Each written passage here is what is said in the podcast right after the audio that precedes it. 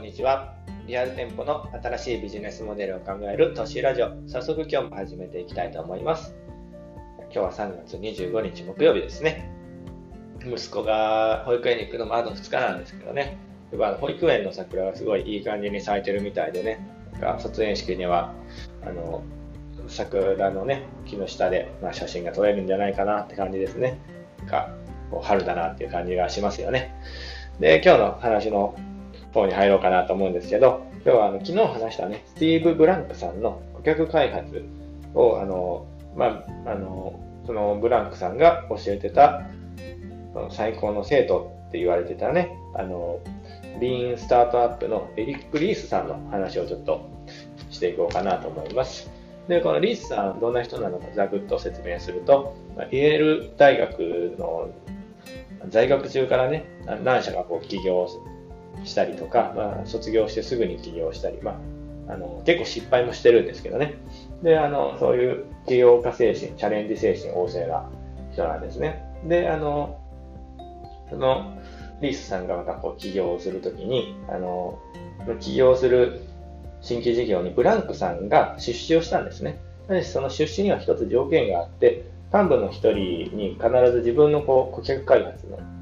講義を受けなさいってことだったね。で、選ばれたのがこのリースさんだったわけなんですけど、そのブランクさんの教えをこう実践していきながら、このリースさんはその考え方をもっとバージョンアップ、拡張させていったんですね。その参考にしたのがトヨタの作り上げたリーン生産方式なんですね。あのリースさんなのになんでリーンスタートアップなんだろうと思った人もいるかもしれないんですけど、まあ実際僕もちょっと思ったんですけどね。なんでリーススタートアップじゃないんだろうってね。で、実はこのリーンっていうのは、このトヨタのリーン生産方式のリーンから来てるわけなんですね。で、まあそのリーン生産方式なんですけど、あのまあ、無駄なものを作らないという考え方、生産方式なんですけど、このリーンスタートアップもその考え方を組み合わせて、その中核は同じ無駄なものを作らないっていうことでやって、あの、組み立てていったんですね。で、こう、エンジニアっていうのは、あの、まあ僕、エンジニアの知り合いってそんなにいないんでちょっとわかんないんですけど、あの、わからないことはとにかくやってみようっていうね。で、まあ、あの、闇雲にプログラムを作って、まあ、やってみるっていう、とにかくやってみよう精神っていうのが旺盛らしいんですよね。で、まあ、その、やってみよう精神っていうのは、あの、会社を潰すと。どんなにその、やってみたものがよかろうが、その成果が検証できないなら無駄だっていうことをこのリースさんは言ってるんですね。で、あの、顧客に価値を提供できないものは全て無駄。それが検証できないもの、学びにつながらないものは全て無駄っていう考え方をこのリーンスタートアップでは、ま、取り入れてるというか、そういう考え方なんですね。で、あの、エンジニアっていうのは不完全なものを人目にさらすことを嫌がるらしいんですけど、まあ、せっかくだからってね、いろんなものをこう入れたがり、盛り込んで、ね、いろんなものを入れたいっていう感じらしいんですけど、まあ、それをしちゃダメだと。で、あの、検証するアイデアだけを詰め込んだ最小限の試作品を作って、それをあの高速で実証、実験してあの改善していくっていうことが大事だって言ったんですね。それをしないと時間も人でも無駄になるよっていう考え方ですね。で、あの、ブランクさんの顧客開発なんですけど、あの顧客を見つけて、で、まあ、あの、顧客で検証するっていう。で、ダメだったら、またあの、違うもので顧客を見つけるっていうね、軌道修正を結構大事なポイントとして置いてたと思うんですけど、その軌道修正のことをピポットって言ってたんですね。で、ピポットっていうのは、あの、バスケで、わかりますかね、こう、ボール持ってる人が3歩以上動いたらトラベリング反則になるんで、あの、軸足を動かさないまま、あの、方向を変えるっていう、あれなんですけど、あの、それを、あの、まあ、ビジョンっていうのは、めったなことでは変えないけど、あの、それを実現するための戦略っていうのは柔軟に変えてもいい。でも、あの、まあ、でもじゃなくて、あの、逆にこう変えなくてはならないっていうことを言ってたんですね。それをするためには、こう、両足をいっぺんに動かすんじゃなくて、あの両足いっぺんにね、動かしたら倒れちゃうかもしれないから、片足ずつ軸を保ちながらあの軌道修正する。だからピポットっていう言い方をしてたわけなんですね。で、このリーンスタートアップなんですけど、まあ簡単にこうまとめると、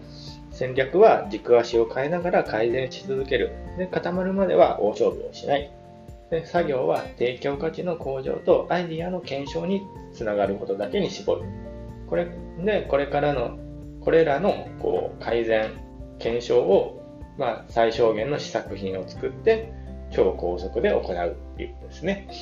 これをすると新規事業の成功確率をぐっと上げれるっていう考え方がこのリーンスタートアップ方式なわけなんですね。で、まあ、ここから、で僕たちリアル店舗のあの学びになること、応用できることは何かっていう話をあのこれからしていきたいんですけど、あなたは何かこう、かあの思い浮かぶこととかね、ありますかね。まあ、あの顧客の価値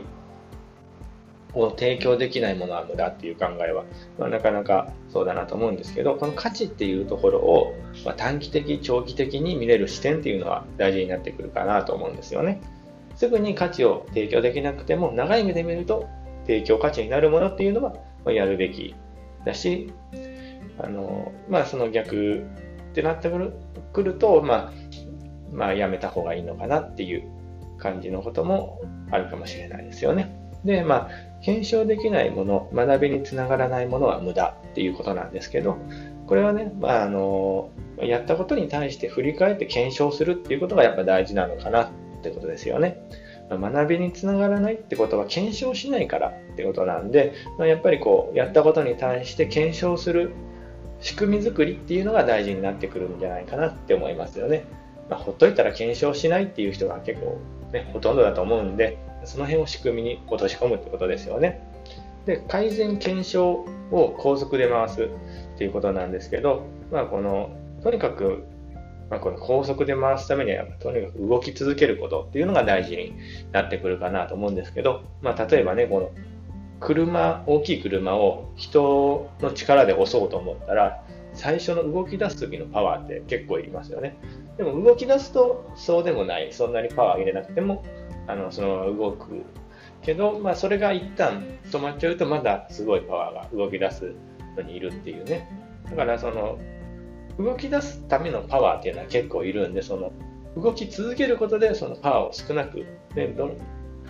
どれだけ動き続けることができるか。そしてそれを踏まえた上で高速でどうやったら回せるかっていうのが鍵になってくるんじゃないかなって思うんですよね。まあこれもね結構仕組みに取り入れるとまあいいんじゃないかなと思うんですけど、まあ例えば1週間とか3日とか。で期限を作ってミーティングをするとか、まあその1週間の中で、まあ、このプロジェクトだったら、まあ、1回から3回ぐらいこう改善検証を回しといてねって決めたりとか。でこのプロジェクトだったら3日の間に5回ぐらいちょっと改善検証を繰り返してねっていう感じで決めておくとかね、まあ、もっとこう自主的にこうできるような仕組み作りができればいいんでしょうけど、まあ、今パッとこう考えると、まあ、そのぐらいしかちょっと僕は思いつかないなっていう感じなんですけど、まあ、こんな感じでね、まあ、あの、まあ、こうやって勉強していって、まあ、新規事業をね、あの、成功させたいってね、まあ、新しく始めることを成功させたいって思う人ってほとんどだと思うんですけど、まあ、こういう歴史を見たら結構ね、こういううまくいく方法とか、失敗する方法、まあ、事例っていうのがね、あったりするんですよね。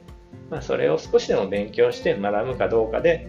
成功するまでの時間とかね、あのそういうのが変わってくるんじゃないかなって思いますよね。まあ、せっかくこうしてね、あのま、先人たちが本とかそういう、ね、情報として残してくれてるものがあるんだから、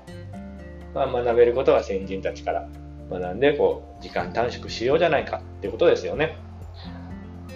まあ、この辺りをちょっと、あの覚えておいてもらえたらいいかなと思います。じゃあ今日はこの辺りで終わろうと思います。またチャンネル登録とかね、フォローとかしていただけると嬉しいです。で、まあ、あの、またあのメッセージとか質問があればダイレクトメール送っていただけるとありがたいので、またよろしくお願いします。それじゃあね、バイバーイ。